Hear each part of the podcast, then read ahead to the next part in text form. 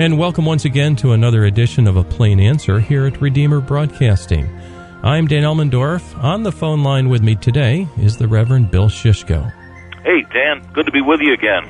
Bill, it's really a pleasure to have you here. And you know, in one of our previous discussions, Bill, we got into a really interesting discussion regarding disconnecting enough to kind of rest up a little bit uh, it's so hard with our cell phones and computers and pagers and everything to disconnect in our society, and we're wearing ourselves out. And we just started to touch on the subject of the Christian Sabbath, and we said, hey, we really need to have a follow up discussion about that. So maybe you can get us started today, Bill. Um, I'm sure that uh, as a pastor, this is near and dear to your heart, and, and, maybe you can help us understand and better appreciate the Christian Sabbath. Yeah, I appreciate that, Dan.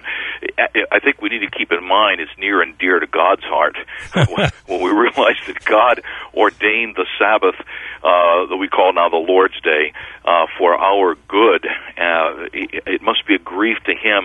One of the text in the Bible says that, that people forsake their own, those who follow vain idols forsake their own mercies. And in our culture, at least in, in this regard, the vain idol happens to be the self.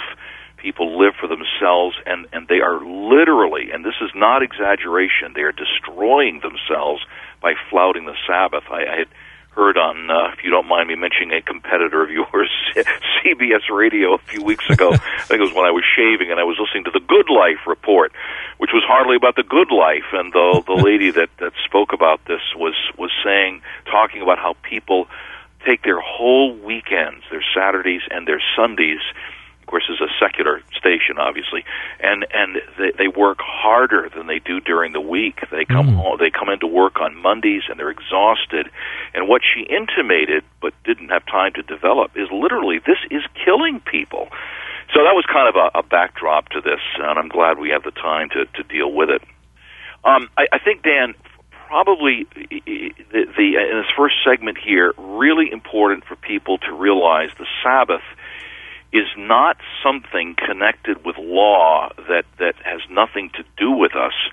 The Sabbath is what's called a creation ordinance. And in Genesis 2, at the, at the culmination of the Lord's work of, of creating the world in six days, in Genesis 2, 1 through 3, it says that God took that seventh day and sanctified it and blessed it. Uh, he enjoyed his work of creation. Um, and then when when the commandment is given in, in the moral law and the Ten Commandments, given in two versions actually in Exodus 20 and, and Deuteronomy 5.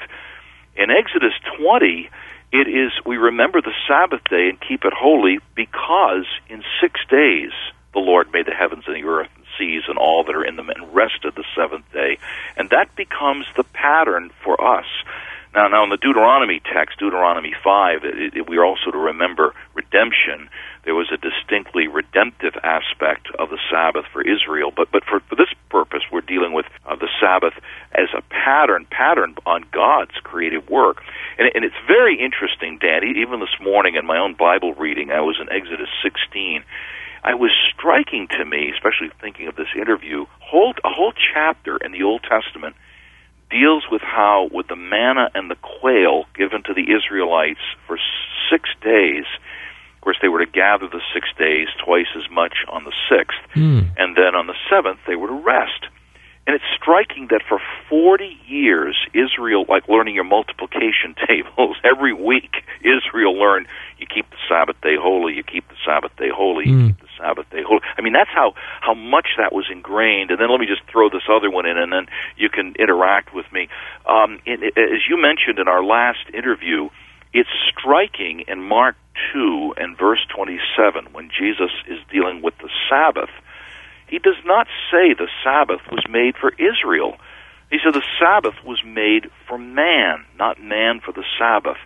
And and frankly, even unbelievers have uh, realized the importance of a day of rest.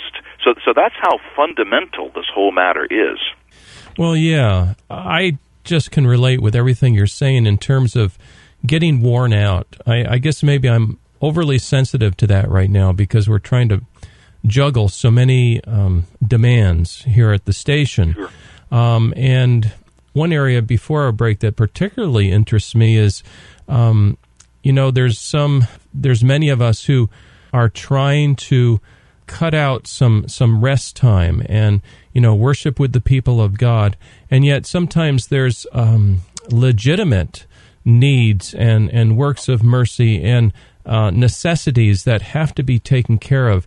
Can you just quickly yeah, touch on yeah. that bef- before sure, the break? good question. Of course, here you have Jesus was, of course, uh, rebuked by the Pharisees of his day because he he healed people on the Sabbath, and, and Jesus said it's lawful to do good on the Sabbath. Uh, I always use the illustration: if you're driving to worship, which is which is really the highest calling that we have as God's people, and you you driving along, and here's a lady on the side of the road, she's got a flat tire. Well, if you can help her, you stop and help her out because the Lord delights delights in mercy. Um, things like nursing, going to nursing homes and, and, and ministering to people. They're even having people into our homes uh, eh, eh, when they don't have another place to eat. Those are all things certainly that we do on the Lord's Day. The trick, though, is to keep in mind that it is supposed to be a day of rest and stopping. I, I read the book by uh, uh, by Matthew Sleeth, who's a medical doctor. Um, it's the book is called Twenty Four Six a prescription for a healthier, happier life. The, the theology of the Sabbath in it is terrible, but the but the emphasis on a day of rest is magnificent. And he says at one point, stopping is a problem for humans. We we really and and see that's because of our idolatry of self. We really believe we are captains of our own souls, masters of our own fates. We determine our own destiny. We even determine our own blessing. And so what we do is is we do what even God didn't do. Mm. God, God at least rested one day in seven and Yeah. enjoyed his work of creation.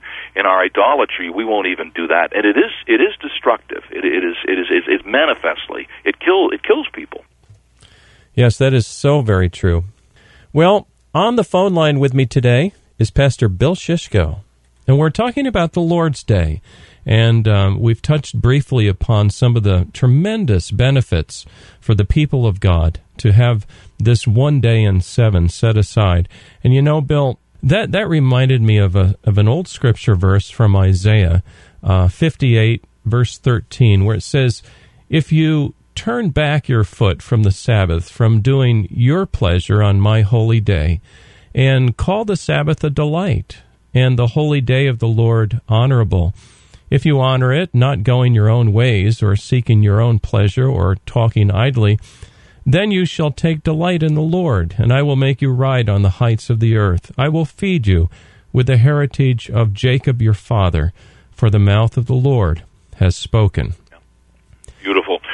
Yeah, magnificent text, Dan. Thank you for reminding me. That's one we can't be reminded of too much. I think sometimes the language of seeking your own pleasure can can be grossly misunderstood by people. Both the word and the context it has nothing to do with delights. It says obviously you delight yourself in the Lord, but your own pleasure is basically I'm going to do what I want, and, and Yes. God's good pleasure is His will. The other thing that's profound in that profound passage, the heritage of Jacob is salvation. We, we, I mean, Jacob wa- and his family, they, they were, Jacob was an elect one, and Jacob was blessed, and hmm. that's how serious this is. I mean, I, when I pray, as as I, I don't do it as much as I should, but when I'm driving to worship on the Lord's Day, and I, I, I pray seeing people businesses open and so on, you know, I remind myself people are not there's they're avoiding the words that give them everlasting life. That's how serious that is. Hmm. You know, there's something else here that just popped into my mind, Bill. And I remember years ago, um, you know, I worked for a, a major corporation and then eventually uh, got laid off after about 30 years of service. I, I do recall what it felt like taking a vacation. Um, let's say I would take two weeks off, uh, and then I would come back and I'd have this pile of work. Or one year I actually took three weeks off, and it was just downright torturous to come back because I got so far behind. But I do recall, I don't quite remember the context, that there there was one or two occasions where the whole plant would say, "We're shutting down for a week. Uh, we're not, you know, don't bother coming to work," type of a thing. Yeah. And that was wonderful because everybody stopped. You didn't get behind. And, and I'm thinking, that's just a real practical uh, illustration of just imagine if if perhaps uh, God moves in revival and reformation in such a way that the people of God expand. There's more and more Christians, and Christians that that really want to. Uh, spend their time in worship with God's people and spend their time refreshing their souls for a whole day. What a blessing that would be Sure. for all of society. Oh, absolutely. And of course, that's uh, we we we can still those of us who are older can still remember days businesses just did not open on Sundays. Yeah. uh, because and they gave everybody a day of rest, whether or not the people went went to church, although church going was more common. Yeah, and then of course here you see sadly with businesses businesses making idols of themselves and their profits, and they'll and they'll run roughshod over their employees for the sake of making money. Yes. So I think that concept that you mentioned, as wonderful as it is, it, it, I, I think it's probably precious rare in the business world today. Yeah. You know, Dan, that, that point, you know, delighting in God, I- another area where I think people, um, I hate to call it a stumbling block, but but where where people swallow hard, they think of the Sabbath in a kind of a legalistic way, and and, and it's you know if you smile on on on Sunday somehow you've sinned, or, or you know it's very dark and morose, and and there sadly even within our own Reformed and Presbyterian community, I think we've hurt ourselves a bit. But what what is revolutionary for, in a good sense, with individuals, families, churches, is to grasp that in the New Testament, it's not that God has done away with the day of rest. God has transformed it by the resurrection of Christ on the first day of the week. And even the way the commandment is written, six days you will labor, and but the seventh is the Sabbath, has written in it not that it has to be a Saturday Sabbath, the way say Seventh Day Adventists teach, but there's a pattern of six and one. And and and in the New Testament, because Christ is the Lord of the Sabbath, with his resurrection on the first day of the week, he brings in a whole new age, which significantly is a Sabbath.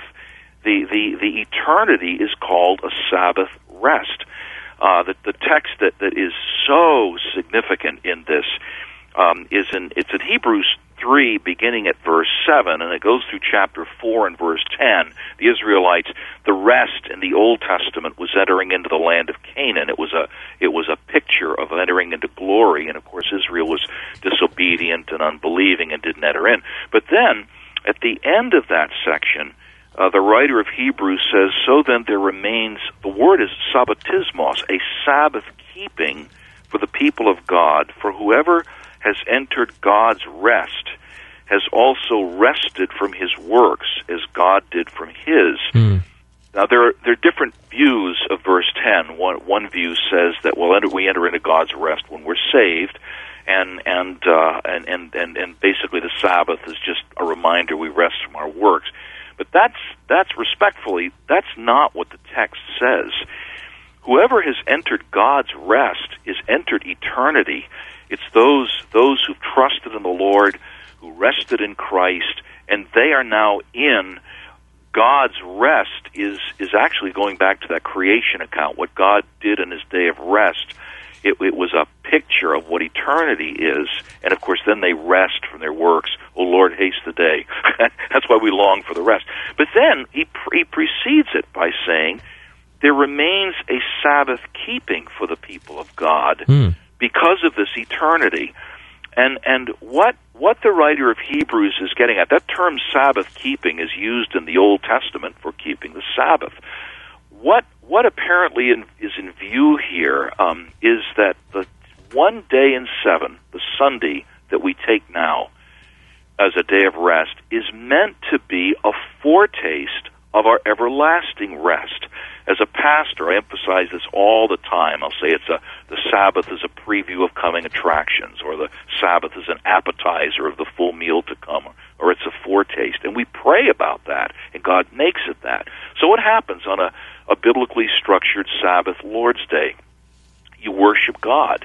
It is it is the occupation of eternity. In eternity, our worship and our and our, our labor will pretty much be the same.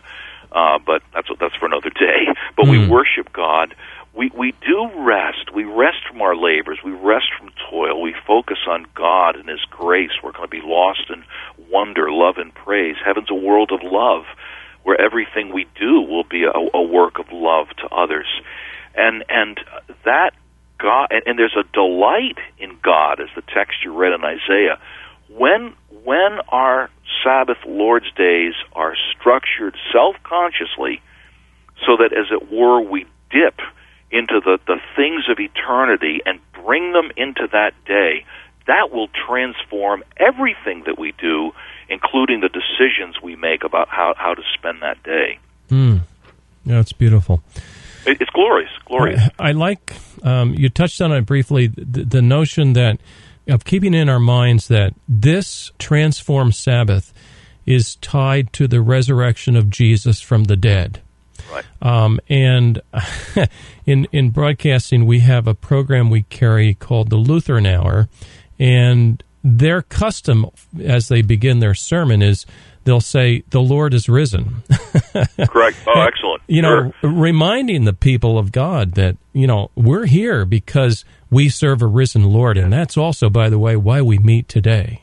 Oh, absolutely. And of course, the, the, with all due respect to those who want to hold to a Saturday Sabbath, they they miss the literally universe transforming of uh, meaning of Christ's resurrection on the first day of the week. Mm-hmm. He he brought in a whole new age of everlasting life and joy and blessedness.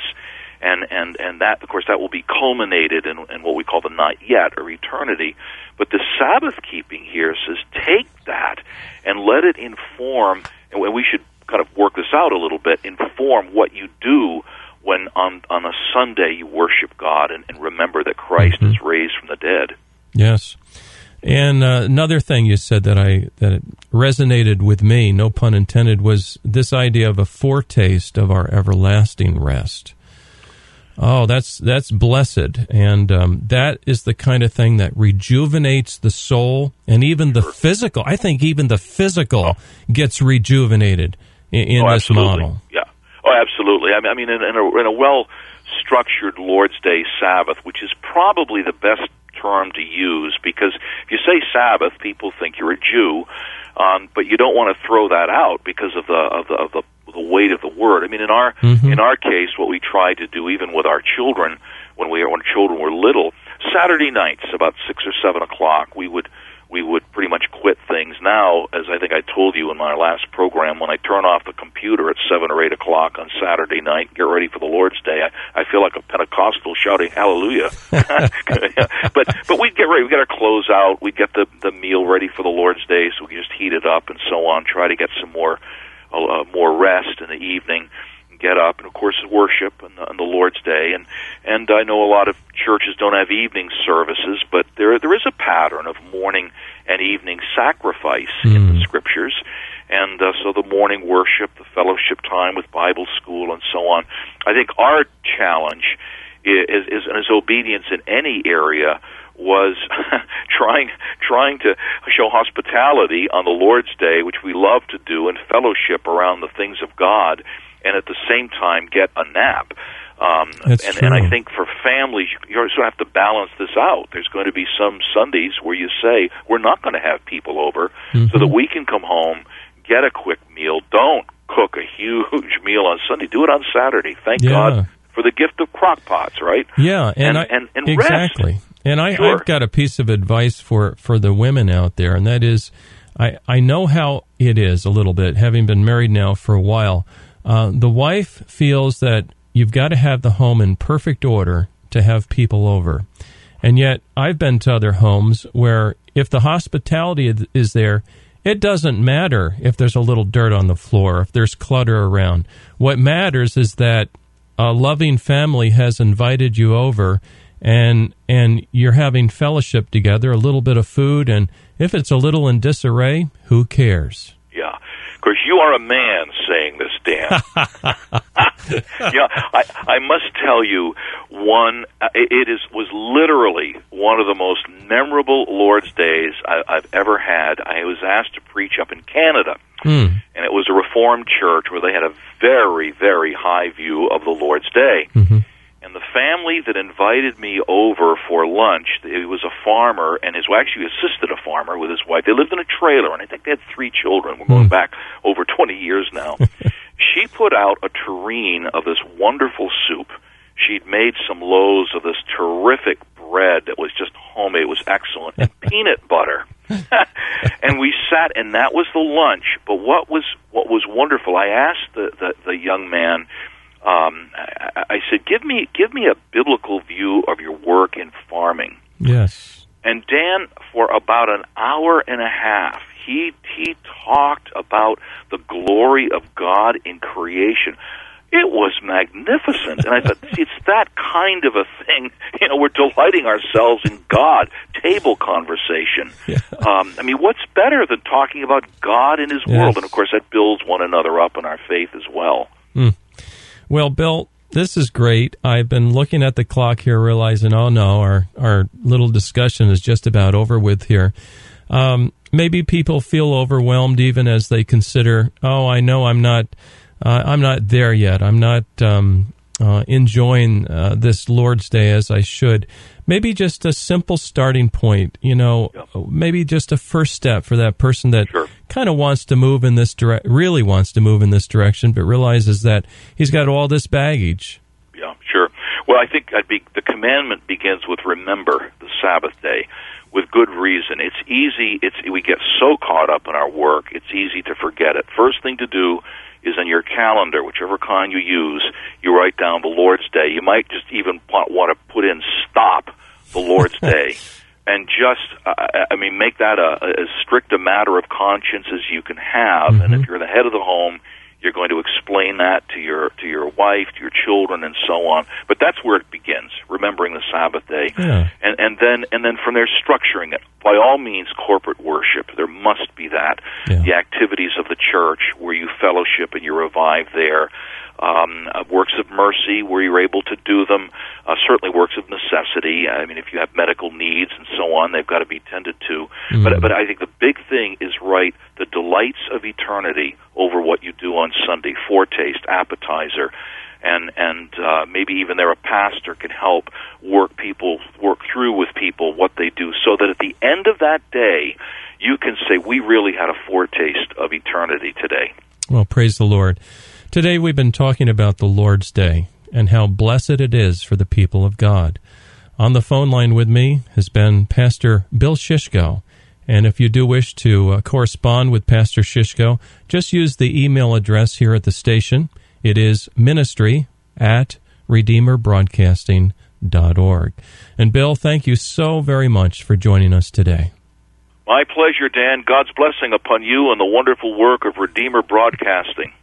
Well, praise the Lord. Bill, the Lord bless you, my brother. And uh, to our listeners, please join us next week at this same time for another edition of A Plain Answer.